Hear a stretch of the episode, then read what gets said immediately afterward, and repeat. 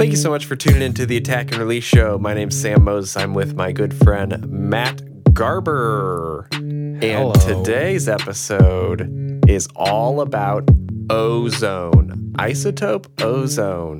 Seven, oh, no. eight, advanced. Which option do you own? Real, cracked, fake? Who knows? But today, we are going to discuss our thoughts on it. Disclaimer, we are not sponsored by Ozone. They don't even know we're doing this episode because we're not that important. And everything we're going to say is just strictly our opinion based on our experience. So I'm kind of excited about this one. I think our... Uh, Our gear nerdy nerdy friends audience will enjoy this one. And Matt, are you ready to unpack ozone? I'm ready to unpack it. I don't even want to do an intro. This intro is perfect. Perfect. Let's roll. Let's let's, let's, let's just tee roll. Up. Let's go golf. Tee up. Not even. We're not unpacking it now. We're golfing. Are we doing like a little golf clap after like a good monologue? Ooh. Okay. Yes. I like that. So douchey. All right. Okay. So Sam, you just uh, you just downloaded iZotope Ozone. You're legally exploring it. Legally. Legally. Yes. For the complete record, I do not own it legally, and I've always had the thought because I like seven more than eight. Mm-hmm. I've always wanted to go to iZotope and say, "Hey, can I just buy seven, even though you're not selling it anymore?" That's all that I want. I don't like the way that eight sounds, but. Mm-hmm. I'm pretty open that I have a crack of it, and I mean, I I really I really don't care. I'm open to buying it, but it's no longer available. Right. I don't like eight, but I'm gonna tee you up on why you downloaded Ozone. Yeah, or you can explain why you downloaded it. Sure, and tell people about how you downloaded it. I thought that was interesting. I never I've never heard of this before. Okay. I'm probably just like. Way out of it, living in my hole. You might be. Somewhere in the back you might. Woods of Charleston. All right, here we go. Ozone eight, advanced. Let me just put Do that it. out there. I did the advanced version, which is twice as expensive, but you get more things. Whether or not I will use them, we are unsure. But I went on a... Uh, I went on to Splice, which a lot of people know what Splice is, and I did the rent-to-own option on Ozone eight Advance. It costs nineteen ninety-nine dollars a month, and eventually I will own it.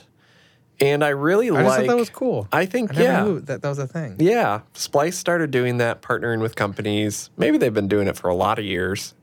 Um, but I find it to be a much... better model than just the subscription because you're actually going to own it eventually. And I think ownership is always better than basically renting um, via subscription and being at the mercy of the company to change or do whatever the heck they feel like at any time as opposed to owning it. So I went on Splice, downloaded it, signed up. But the reason that I got it, um, because I used to not really enjoy Ozone. I don't know. I used it years ago, probably four or five years ago, and just felt like it sounded very digital and thin. And um, a lot of the features were there, but I just thought like they sounded really crummy and weren't adding any value or solving any problems that I needed solved. So I kind of dismissed it, but over the years, mainly the last two years to me, um, I do a good amount of mix work still as I started as a mixer, and I have clients and kind of been putting that back out again. But I found that a lot of producers in town have been mixing into Ozone basically from the start, like a mix bus kind of thing. And because Ozone does so much under the hood, if you put a preset on, it could have, you know, anywhere from like three to eight settings on it. And I found that there had been a big disconnect just based on my observation of feedback of I would get the multi-track sent to me to mix, and they would send me their reference. And usually in my mix specification sheet I send out to my clients, you have to drag and drop the files you're going to send me into a new session and basically A B it to your reference and make sure it sounds somewhat close. So especially if you really like the reference, which most people these days, to me, really like the reference. They've been listening to it forever. The artist likes it. And I found myself over the last couple of years mixing way closer to the reference than, say, six years ago when people weren't limiting and throwing on one-size-fits-all presets and kind of getting a, um, I guess, a picture of a finished product. But anyway, I just noticed I continually felt like I was getting um, multitracks that just did not sound like the rough, and I would mix the multitrack and then send it over, and they'd be like, oh, there's just something missing. It sounds like something's different. And finally, honestly, after like four or five projects, um, and I got fired off one of them because I just couldn't, I couldn't, quote-unquote, beat the rough um, because they had become so attached to what the Ozone presets were doing hmm. to the track that I lost the project. And then I kind of thought, you know what? If you can't beat them, join them. So... I uh, I started communicating with people, and basically I can I can hear the way Ozone sounds now at this point. I know if someone has used it. I am like batting a one thousand percent when I ask producers, hey, this sounds like an Ozone reference or a preset, and they'll say, yeah. So I make them send that to me uh, now, or I was having them do that anyway so I could see the E Q curves and the exciters and the limiters and dynamic E Qs that they were throwing on the mix bus during a session or even a rough mix session that, of course, does not get printed in individually to the tracks. And so there was this big disconnect of, I get the multi-tracks, which may have the effects and stuff burnt into them still, but it doesn't have Ozone's, you know, five or six different things that are going on, which...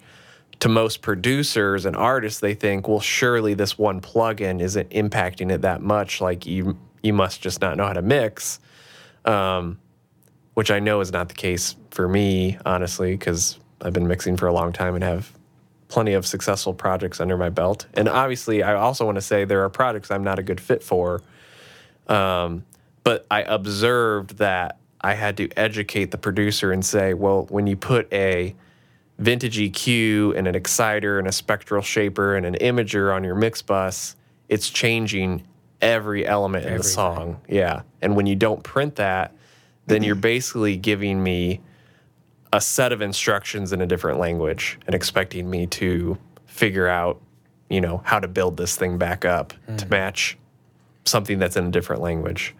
So I got smart. And I thought, I will just buy Ozone Advanced eight um, and see what's up. So I did, and I immediately eliminated the um, the problem I was running into, because I just have the producers now send me screenshots or send me their preset that they were using, and I can now choose to put that on when I start if I want to, um just to at least have the imaging and the excitement that they had doing. And then I can actually mix into that if I choose, which is what I did the other day.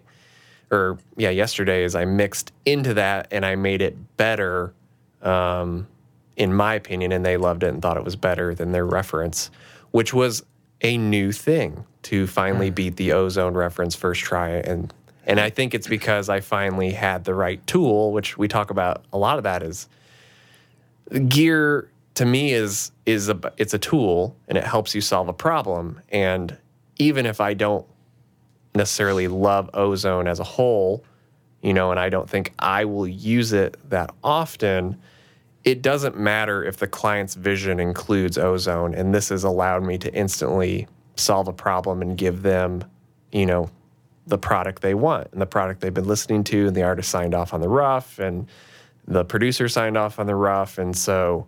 now I can give them their rough but better because I have Ozone. So that's what got me into it. Is um, that golf clap worthy? Yeah, we'll cue a golf clap. So I just want everybody to hear, like, sometimes I told... fast for a golf clap. I had texted Matt and I was like, I have to swallow my pride because there's cool things in Ozone eight Advanced.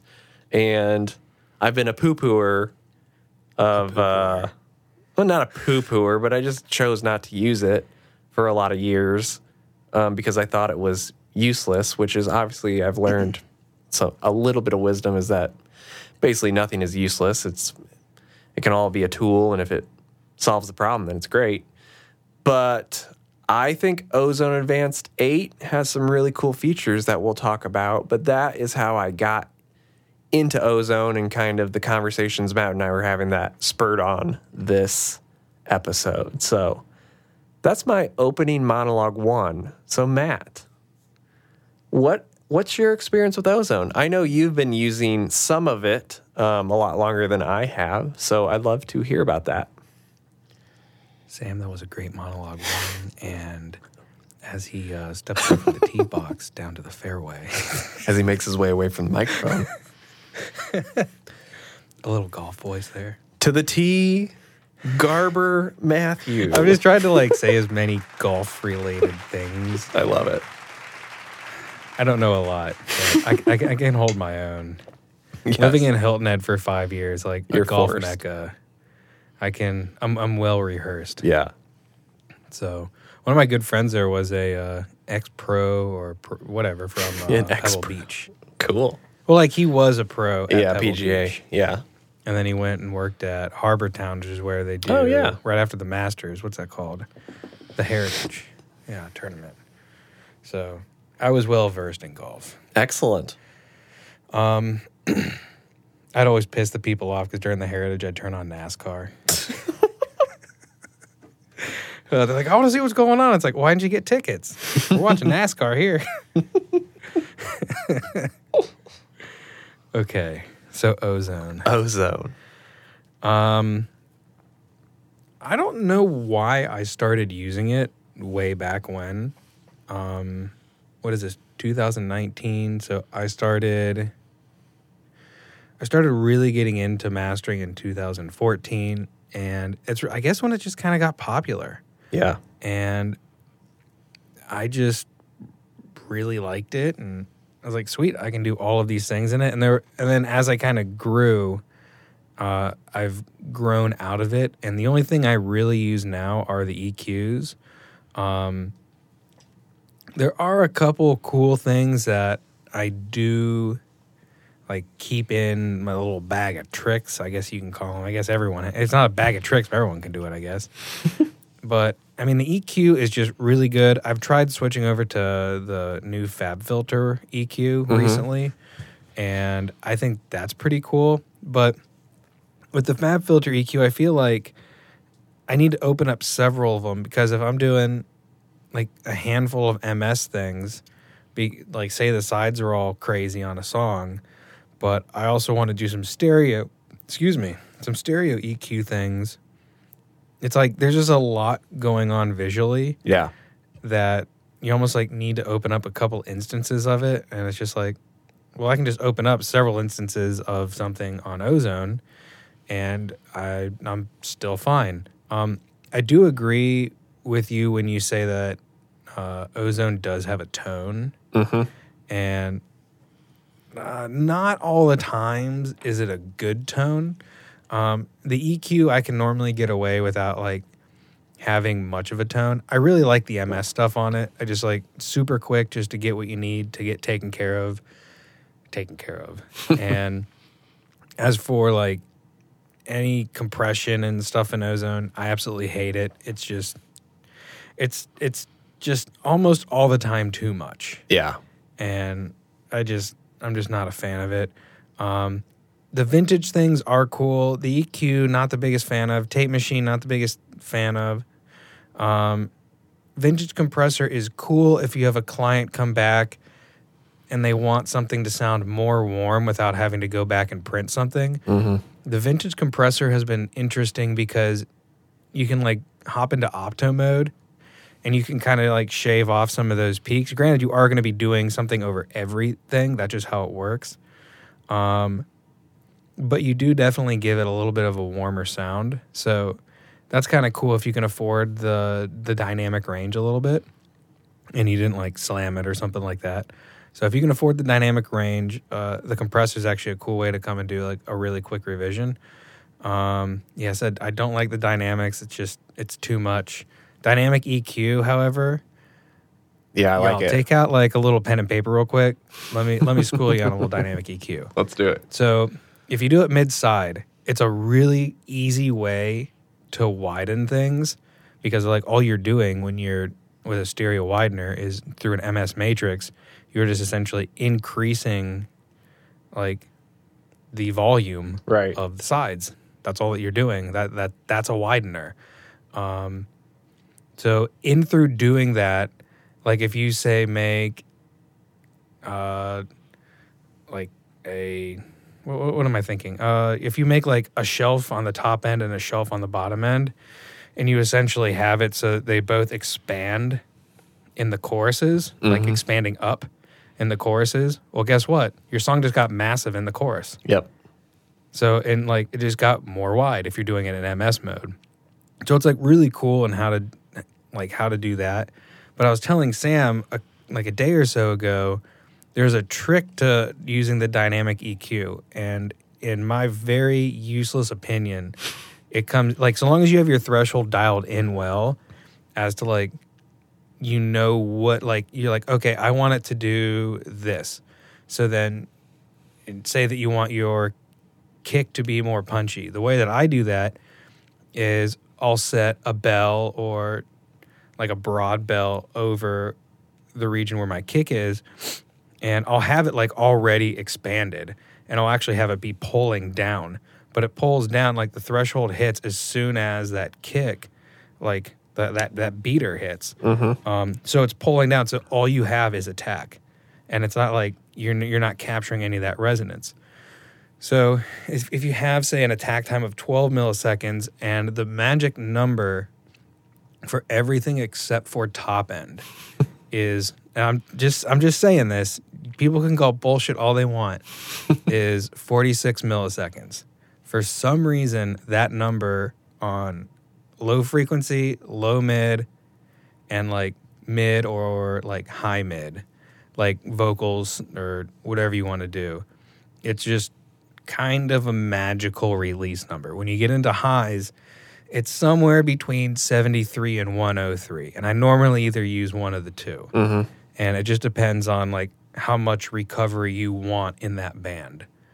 So that's always that's always just served me really well. It's like I just want more definition out of a kick. That low end trick is exactly what I do. Yeah, and I mean if if I like if I don't have any low end, I might go into like Uh, Spiff by Oak Sound and be like, okay, what am I playing with here? Yeah. And I might dial in something and see if there's any transient stuff that I can dial up. Um, and then if I need to keep building, that dynamic E Q is tasty. Yeah. So, but then like if you want the vocals to kind of do like a little bit of a shine or something like that, you essentially find that frequency in the vocal range, call it somewhere. I mean, I'm finding female vocals typically will drift lower than, like, males, at least recently. It's like, with females, I'm kind of finding, like, like there, I, don't, I might just have a lot of females with, like, lower voices, hmm. but it's, like, eight hundred to, like, fourteen hundred. Hmm. Whereas a guy, I'm finding, like, fourteen hundred to, like, sixteen hundred is like the yeah. sweet spot. Yeah. But it's like, I, I guess, I guess, yeah, one of the projects was, it was kind of like, it was a singer-songwriter. It was like a super, like, floaty, airy type vocal. Yeah. Um, but like kind of in the lower range. So yeah, I think it, so I mean, yeah, that, that, that does make sense. That like her, she was like eight hundred to twelve hundred. It's kind of where you wanted that bell, but it was a broad bell. And I, I had the boost at, I think maybe like, one point two decibels or something like that. And so anytime it would get crazy, it would it would bring out the vocal whenever it was like initially doing whatever it's going to do. But if she went nuts with singing, I would have it so that it would, the threshold and attack and release and everything, it would pull that vocal down so it sounded like she was slowly pulling away from the mic. Mm-hmm. So Sam probably didn't hear that, but I just pulled away from the mic. So um But yeah, it, it gave that effect, like kind of like uh, if you have someone on stage or something like that who's a well-trained vocalist and they'll like pull away from the mic a little bit if they're ever just going to belt it. Um, so it, it kind of gave that that effect, and it, it turned out really well, and the client was super happy with it. Um, post equalizer is cool. Imager I hate. Imager I just use to see, okay, how much low end is actually on the sides. Mm-hmm. And that's how I use that. I do not tune that at all. I do not widen or narrow or do anything with image with that. It's like, it is, that is a destructive element in my opinion. Yeah. Uh, the maximizer in seven, in my opinion, sucks. Uh, the vintage limiter is really nice, and that is vice versa in eight. I think the vintage limiter in eight is terrible, and I think the maximizer is beautiful. Um, it's like super clean, and I don't use it unless I have like pop stuff that, like, I'm not even coming out of the box. So mm-hmm. that's how I use that. Everyone who does a he- quote, quote unquote a heated master or a heated mix always use that dang exciter. Yep, and I hate it. Yep. I hate it. Everyone uses it, and it's like, man, that sound is not a good sound. Stop using that. Um, once again, my terrible opinion. um, but yeah. Oh, the one thing in eight that I do have that I really like is that spectral shaper. Yeah. And here's why. It's the compressor that is not advertised as a compressor, and it's like when I can't grab something with Soothe, and I can't grab it with the Weiss uh, de-esser that I have from Softube. That is awesome. You should get that if you're if you have an extra couple bucks and you just you're having little problems with digititis. That thing is tasty. Um, if I can't grab it with Soothe and I can't grab it with the Weiss and I can't grab it with an E Q or a dynamic E Q, and the source material is not screaming loud, the spectral shaper is great. It's like the last th- thing that I will try. And nine times out of ten, it will work and it will grab what you want it to grab. Mm-hmm. Um, but if your source material is just slamming and stupid loud, I mean, there, there's there's no hope for it because um, it's just going to immediately exceed the threshold yeah. that it, it has set. And it's it's not going to be useful to you. But you can dial it in and you can set it really nice. So that's kind of what I like and don't like about iZotope Ozone. Excellent. So I think it's a cool tool. I think it is too. And how you can set stuff. And for people who are getting into mastering or mixing or something like that, I think it's a really quick way to learn gain staging. Yeah.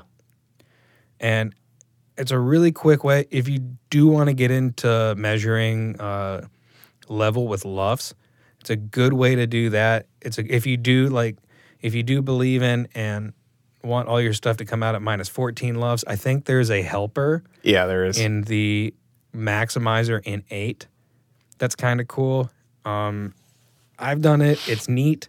I don't want to use it, but if you like that kind of thing, then that's good. Yeah.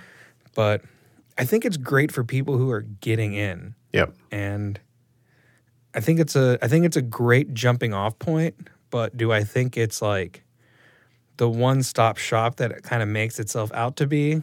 Not really. Yeah. So that's kind of where I begin and end with Ozone. Love it. It's great. You know what is good? I just keep talking. You know what is good in it is it has this codec in it. Yes.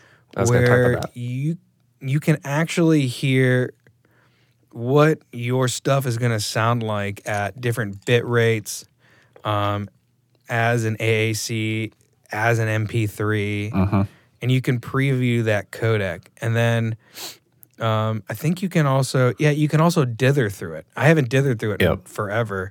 I do all my dithering with the uh, either the Pro L two, or if I'm not doing anything too crazy, I might wait until I get to Triumph to do it. Mm-hmm. Um, but I found that the dither in it is really nice. Yep. Eight, is, I think, is better than seven when it comes to dither. And then there's one of them where you're able to actually audition. What is it? Oh, no, no, yeah, it's back on the codec side. You're able to audition, like, the artifacts that are being removed. Yeah, I like that. So it's like, say that you make your th- your track an M P three. You can audition like from your music what actually is being removed, or if you like sample down or something like that, you can see, holy crap, they're removing a lot. And you right. can kind of understand like what's happening and why something is happening, and then you can kind of plan for that if you're if you want to go down that rabbit hole. Right. So I mean, it's cool, it's cheesy, it's a great jumping off point. If you want like an all-in-one type thing just to kind of get into it and to mess around and to get great visual visualizations for what certain types of gear is doing. I mean, if you just got into an E Q, like an analog E Q, had no idea about bands or anything else, and just mm-hmm. like were twisting something, it gives you a great visualization, like for a beginner, right. of what's going on. And for someone who is experienced in doing stuff, it's like you should feel at home relatively quick. Yeah. And you can get to A to B to whatever you want to do within a certain digital realm. You can do it pretty quick. Yeah. So I think I'm done. I don't think I'll cut you off anymore. we'll, we'll see how you behave. See how I behave. Yeah. Um, so make sure you don't get out of line. I really like the uh, eight. Advance has the gain match. Does seven have that? Oh, yeah, it does. Um, the uh, oh, right next to the bypass? Yeah. Yeah, it doesn't say gain match, but you have a big bypass button, and then there's like an ear yeah. next to the bypass. And essentially, it's like you can unbypass and bypass and just kind of like hear only what you're doing. Right. As opposed to like the level change. It's yeah. kind of a...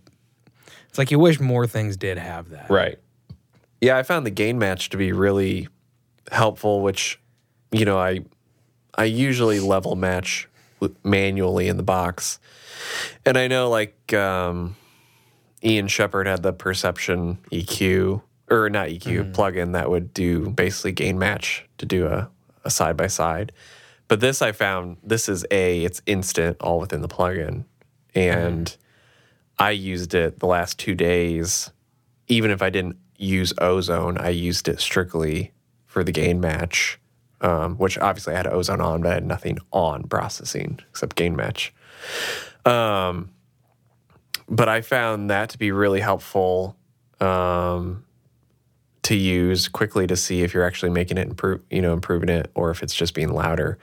And also within that, I've always, not always, but last few years I've said, you know, it should sound different if you are mastering. Like proper volume matching to me is, at the end of the day, kind of irrelevant in that you're manipulating things, so it's going to sound different. Um, and if you're going to compress anything and then volume match it to something that's uncompressed, the compressed signal is probably still going to always sound better because it's just more in your face, always, mm-hmm. um, from the start. So you almost always, the more dynamic will lose through if you listen start to finish to a song, because the quieter parts in the dynamic song sound drastically quieter than the compressed mm. song that's always compressed and in your face. Um, Obviously to, like, a moderate degree. Yeah. I mean, yeah. you slam anything, and it's going to... I mean, I just want, just want to make sure it's not like someone's going and slamming stuff and they're A B, and it's like, nope, Sam's wrong. Right. Yes. It's yeah. like, you slam anything, well, yeah, that's what's going to happen. Right. Right. It's like, to a moderate degree, if you're... like using decent, well-educated judgment, you should right. have like a pretty uh, similar experience. Yeah. Yeah, I liked that feature. I like the codec feature. I like the dithering. It sounded good. I usually dither with the FabFilter, um, the Pro L two. I think it sounds really good. Uh, I found the dynamic E Q to be awesome. Um, I like dynamic E Q. I think that is... A the sound of modern music, a lot of it, um, to me, to my ears. And so I found the Ozone Dynamic E Q in eight to be really great.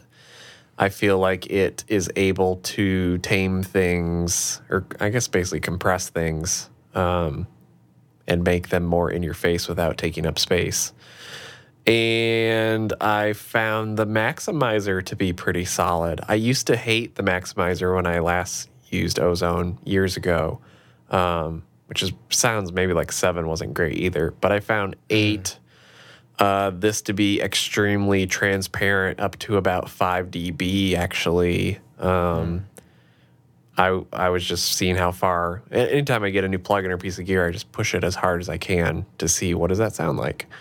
Um, and I found like up to five, I could almost get away with it um, without feeling like it's grabbing stuff, which is pretty impressive to me. And I do feel like um, if I get something that's super hot, I will often bypass my outboard limiters and just finish in the box limiting. I'll do some E Q out of the box. But I found that when things are super hot already, mix-wise sent to me, that out-of-the-box compression limiting to me is pretty much a wash uh, in that it seems to either bring out artifacts that are tucked into that hot mix already that were missed, or it just makes it feel even thinner. Um, so I find myself EQing out of the box and then coming back in and using a limiter, and I could see myself using the maximizer um, from Ozone as a different flavor to the Fab Filter if I need it in the box. Um, one thing I did find to be fun, I almost feel like Ozone to me is like a good educator, as you were talking about, more than anything. If you didn't know anything about audio or gain staging or mastering or even just E Qs and limiters, um, I feel like you could learn a lot just by having Ozone if you actually spend the time learning about it, which to me is the biggest issue with accessibility to so many tools. Um, I know a lot of people have no idea what they're doing. They're just pulling up Greg Calbi's presets and applying them and thinking this must be correct, much like we do in other plugin companies that have presets from known people.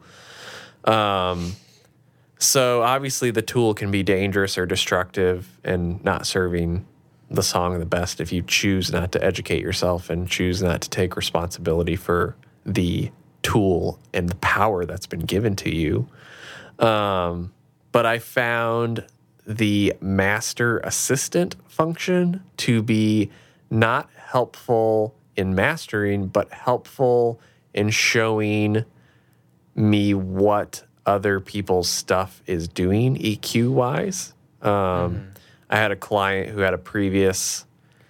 Uh, interesting. You use it as a diagnostic tool. Exactly. That's really kind how of... interesting. How I find it to be useful. Um, it's my head blowing up. Yeah. I found it to be... Never even thought of that. Pretty much useless for, um, for using as like as a preset or for it to just manipulate the audio.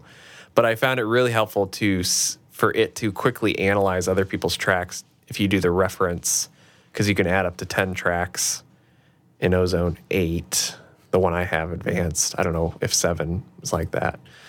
But it'll analyze all ten tracks or whatever tracks you want, any parts, you know, choruses, if you're matching choruses, and show you, you know, the curves and what it would do differently from your song to that song.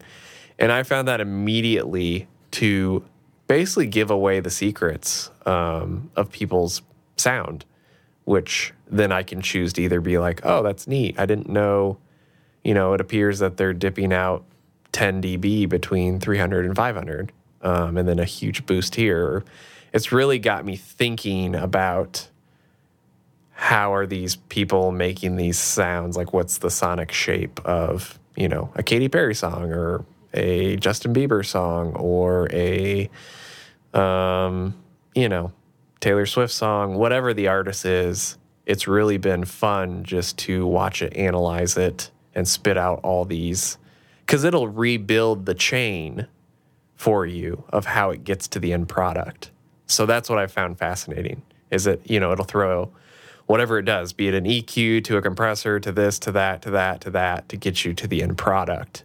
Um, So I've just found that interesting because I think it's, you know, it may not be even close to accurate to what they're doing in their chain, but it's at least kind of showing here's how you could get there. And I found that to be really fun to do, and I found it to be helpful actually in diagnostic, using it as a diagnostic tool for someone who had someone else master or mix a song previously, and they came to me, and there were things they liked about the other tune, and they were like, we really like this and this and this about it. I was able to do the master assistant and see before I started just like what's going on basically, and then I could kind of shape my song to maybe have some of those elements that makes it a little more cohesive, which to me is obviously in mastering, I'm starting to get more and more stuff that's been mastered from, you know, someone else, and then I get some stuff, and then it's my job to put it all together. Um, and so it helps kind of make it all cohesive. But also just, you know, within mixing too is there's a lot of people, most albums have lots of mixers now, um, for the most part, pop stuff, and I've found it to be helpful if they're like, here's the single, here's another single that's coming out, and here, we hired you to do this one because we like this, but we still need it to sound similar. I found running Master Assistant on it real quick is a great way to just kind of get a get a little cheat sheet. That's what it feels like. It feels like a cheat sheet. Um, obviously, you have to know how to interpret it. Once again, empowering yourself. I only know how to take advantage of it because I know what a dynamic E Q does. I know what a maximizer does, spectral shaper, imager, et cetera. And I've spent the time learning those things. But I think it's got some cool cool tools, and I found it to be more useful for just analyzing things than using it to actually do the mastering. Um, I'm probably, like, I'll probably use a lot of the Kodak, the dithering, the gain matching, master assistant stuff. I think that's where I see myself using it more so as a utility tool almost um, mm. than actually using, I guess, what it's for, which is, you know, to throw E Q, like a one-stop shop thing, which I have no issues really with a one-stop shop thing if it feels like it serves the song well and you know how to use it well. But I don't know. I found it fascinating. I think it's It's interesting to the, what it calls vintage and what it calls modern and analog and digital. Um, it's just been interesting to see what they, you know, have obviously claimed they have analyzed thousands of, I, I guess they didn't say hit songs, but just popular songs, um, and deemed, you know, this is modern, this is orchestra, this is bass heavy, this is this. And to see what they think is that. And I found that, too, to be, like, pretty pretty spot on of the curves mm-hmm. or things like that. Um, which, you know, it's always good to educate yourself of the market you're in because the market, like, will dictate, you know, the value and, and what I need to do. And, you know, if clients like the way the current top forty stuff sounds then and they hire me, then I need to be able to honor that and know how to use tools to get that. And I'm sure there's tons of, I know Greg Calbi at Sterling uses Ozone all the time. I mean, his presets are in Ozone. Um, I found them to all just be bright, bright, and brighter um, as far as settings go, which is kind of a lot of mastering guys' go-to thing is just make it brighter and more present, which kind of makes you initially go, this is better instantly. Um, and I'm not, I think Greg Calbi does amazing work on a lot of stuff.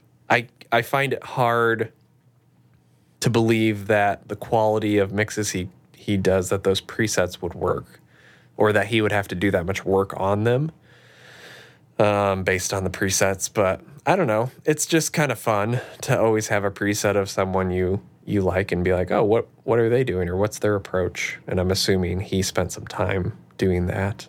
But Um, yeah, my overall conclusion with Ozone eight is that it sounds modern, and by modern I mean kind of like scooped, smiley face. Um, it's it's I did like a master assistant for fun on a track, and it sounded awesome on earbuds and iPhone, which I found interesting, but sounded kind of terrible in my studio and in any full range system. Felt very kind of thinned out. Um. So I found that to be kind of interesting of some of the modern settings and presets they have. I felt like when I listened on the iPhone, it sounded really great as far as, you know, translating what was happening in the song. But then anything outside of that, anything beyond a, you know, a ten cent speaker, it sounded pretty rough. Um, so, you know, once again, it's like the consumer, the market dictates all of that. So I know the market is mainly earbuds, iPhones, Bluetooth, small speakers, and car speakers that are, if you have a new car, they're all super scooped. And if you have an old car, it just sounds terrible anyway. So it's like, an, mm-hmm. it's like earbuds basically. Um, so I don't know. I found it all interesting. I'm still taking it all in. Like I don't, these are all gut reactions and initial reactions. Um, but overall, I would say I am impressed. I would say I find it to be useful and helpful. I would say that I give iZotope Ozone a A for making um, a great product with a lot of great tools for next to no cost. Um, I mean, people. Some people think it's really expensive. I think Advanced is like four hundred fifty dollars, um, which is a a lot for a plug-in. But I mean, you're basically like getting what you're getting. You're getting a whole suite. I would pay that money just for the amount of metering, codecing, dithering that they have, especially at the mastering level. That stuff to me is really important now, um, with the amount of codecs we run into, dithering. Um, so I give it an A plus, you know, A, A plus. It's gonna stay. I'm gonna I'm gonna buy it outright. Um, you know, eventually with the rent to own thing, I'll probably buy it sooner, just pay it off. But I would say, kind of like you said, Matt, if you want to get into mastering or something, it could be a really great way, crash course on here are things we could use potentially in the mastering stage to enhance or tame the mix to, to meet your client's end goal. I would just highly encourage everyone to like super educate yourself on each part, like read the manual, go on the website, um, you know, watch YouTube videos of people, how they use it, and then figure out if it fits into your workflow or not. But I am, uh, like I like I said earlier, I texted Matt and I said I have to swallow my pride and say I like Ozone eight Advanced. So I'm sure I'm going to use it. I'm sure it's going to help me. It's already helped me in saving time, which to me the plugin's already paid for itself in the last few days of work. Um, but yeah, I think that's about all I have to say about it, honestly. Nice. So you got you got anything else? Thoughts? I mean, maybe just a little. Like, I think like all that I'm using right now is maybe is like the main E Q and then maybe the post E Q. Yeah. Besides that, not really too much. The, like like like we've said, the dynamic E Q is cool. To me, vintage limiter is cool. Uh, but I one hundred percent agree what you said with the maximizer and eight is that it does make stuff sound a bit thin on like actual speakers. And I'd almost go in to say that like most of eight to me does sound a little more brittle than seven. And seven I, just yeah. might be, seven might just be like more tubby sounding than eight does. Right. But it's like, I would say that eight is a more clean sounding version yeah. of Ozone. Um, but I'd be curious, like, what they did, like, on the background, just besides, like, putting the spectral shaper and, yeah. uh, like, what all they did.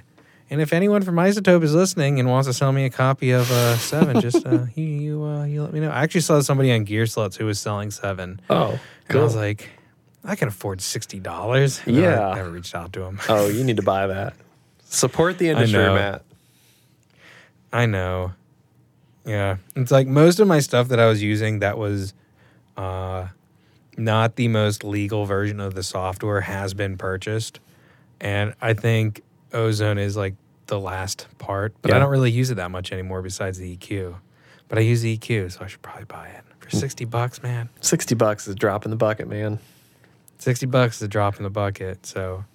But yeah, I like what we've, I like what we've said. I like your initial impressions, and I'm curious to see how it evolves. If nothing else, I feel like you getting it kind of moves you closer to what your client is hearing. Absolutely. And if they're obsessed with it and that's the sound that they've kind of been going for and there's any bit lacking, I mean, that's kind of like one of the main tools that right.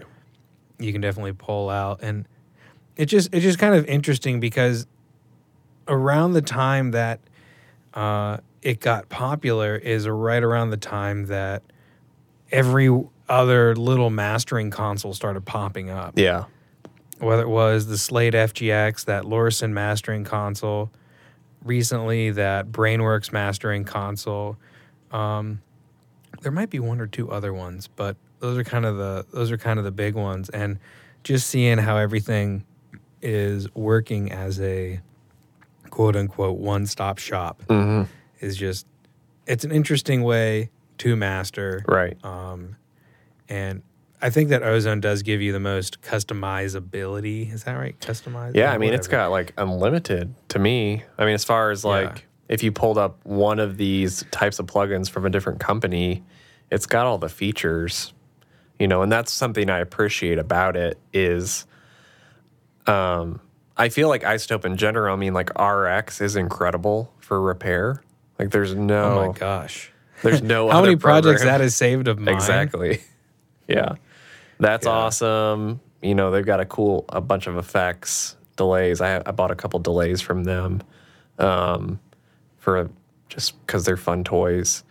But yeah, that's what I think I appreciate about Ozone and iZotope. And if someone from iZotope is listening ever, I feel like there's there's such a difference when you give someone a one-stop shop, but then you also give them every parameter to customize still.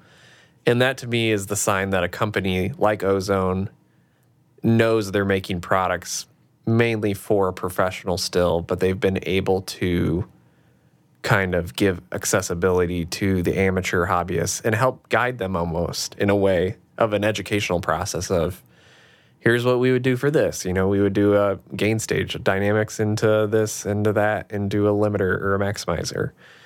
And I feel like a lot of those presets or the one-stop shop, I mean, like the Master Desk from Brainworx. Was that what it is? Master Desk? Mastering Desk? Who knows? It's like, that's just like random knobs and the manual reads like a, you know. The foundation knob. Yeah, the manual just reads like a total disregard for A, any professional, and B, for mastering and the art of it. And I feel like Ozone has respected mastering in a way of saying, there is really no one-size-fits-all, and so here's a bunch of tools that can help you enhance or tame, and you can reorder them and manipulate them, you know, in infinite ways. Um, Doesn't the manual for the Master Desk by Brainworx say, now your drummer can be a mastering engineer? It does. That's how it ends. That's my favorite part. So that that's how, I mean, it's like, it's kind of like a slap in the face joke type right. thing, but right. I mean, I mean, I get it. So yeah, but anyway, whatever. I actually, I actually wrote iZotope a while back, and I said, "Yo," I didn't start with "yo." yo, but I'm starting this sentence with yo, yo. If like no one is really making like a mastering D A W, yeah, could be an interesting field. Lots of processing, but it kind of seems like you have a lot of the stuff already built. Exactly. I like that idea. That you would put into it. It's like, char- like seriously, like charge a mastering D A W rate. Like charge two grand for it. Right. Include all like your stuff. Include the most current version of R X. Mm-hmm. Include your most current version of Ozone or, I don't know, for me, you can include like, you know, Bat way back, the way back machine version of Ozone. I don't know. I think I think they have some cool stuff going on, and I think you have a lot of stuff built, right? That would already be able to be supported in a mastering D A W. No one got back to me, but I still think it's a really good idea. I think it is too. Just ask me, right? Um, I think it'd be great to make a mastering D A W. The people who you said the people who uh, run Triumph just split. So yes, they did. It's we're going to be sad in the market. I have I have somebody who keeps writing me that I need to switch to Wave Lab, and I'm like, I don't know, might try it. I hear ten's coming out. Yeah, might look into it. Yeah, we'll see. Um, yes, but oh well. I think the only thing I don't really care for with how Ozone works is that you can only select like one thing once. Mm, mm-hmm. And it's like, if I wanted to make smaller moves, yeah, like, and if I wanted to stack small moves, I can't really do that too well. Yeah. Uh, I have to kind of make like that larger move in order to do some stuff. So but, that would be like, like I can't, like it, I mean, it kind of negates itself having like an E Q and a post E Q, but like if I wanted to put like two vintage limiters on, because mm-hmm. mastering, you stack limiters, right? Um, to a degree, you can't do that. You can only bring, bring up a vintage limiter once. That would be the only thing that I would request. Yeah. Is that you can stack stuff more than once, but whatever. I mean, small little, small little critique, but besides that, I'm pretty, I'm pretty happy with it. Yeah. So E Q works for me. I'm a fan, so anywho, let's wrap. I think that's uh, that's Ozone in the nutshell. Perfect. So uh, we got we got a little bit of uh, you know the, the the music music going on. Yeah, we're killing it. We got a little music. We got a little uh, put a little music on. You make you working on that music. Set you're working the mood. On that track. You want to set the mood. I'm gonna set the mood. That's Sam's low voice. I don't have a low voice. The Barry White voice. Oh, hold on. I'm going to turn off the turn off the high pass filter, and you can put it in the mood. I'll probably high pass filter uh, though. Yeah, people have to tell me, do you like the high pass filter or not? I Anyways. mean, I use a high pass We're filter this on up. you when I edit. So, well, no, I have it on my pre. Right, but I'm saying I put it on your channel strip anyway. Oh, uh, I guess my voice is a bit boomy. It is. It's great. Well, when I turn it off, I can get the, the Barry White going. You get that, uh, what's it called when you get too close to the mic and your voice gets deeper? What is that? Proximity, Proximity effect? effect, yeah. You get that. Go- yeah, and when I wake up in the morning or if like I have a cigar, like the voice is just really deep. It's great. Anywho, this Anywho. is derailed far more than the golf conversation did in the beginning. Who knows if we'll even keep that. Anywho. Anywho. Sam, you got some music queued up, Cue. I imagine, yes. within the last four minutes. Oh, yeah. And whatever y'all are having, have a darn good one. Thanks for listening, putting up with us. Catch y'all in the next episode. Cue the music. Cueing.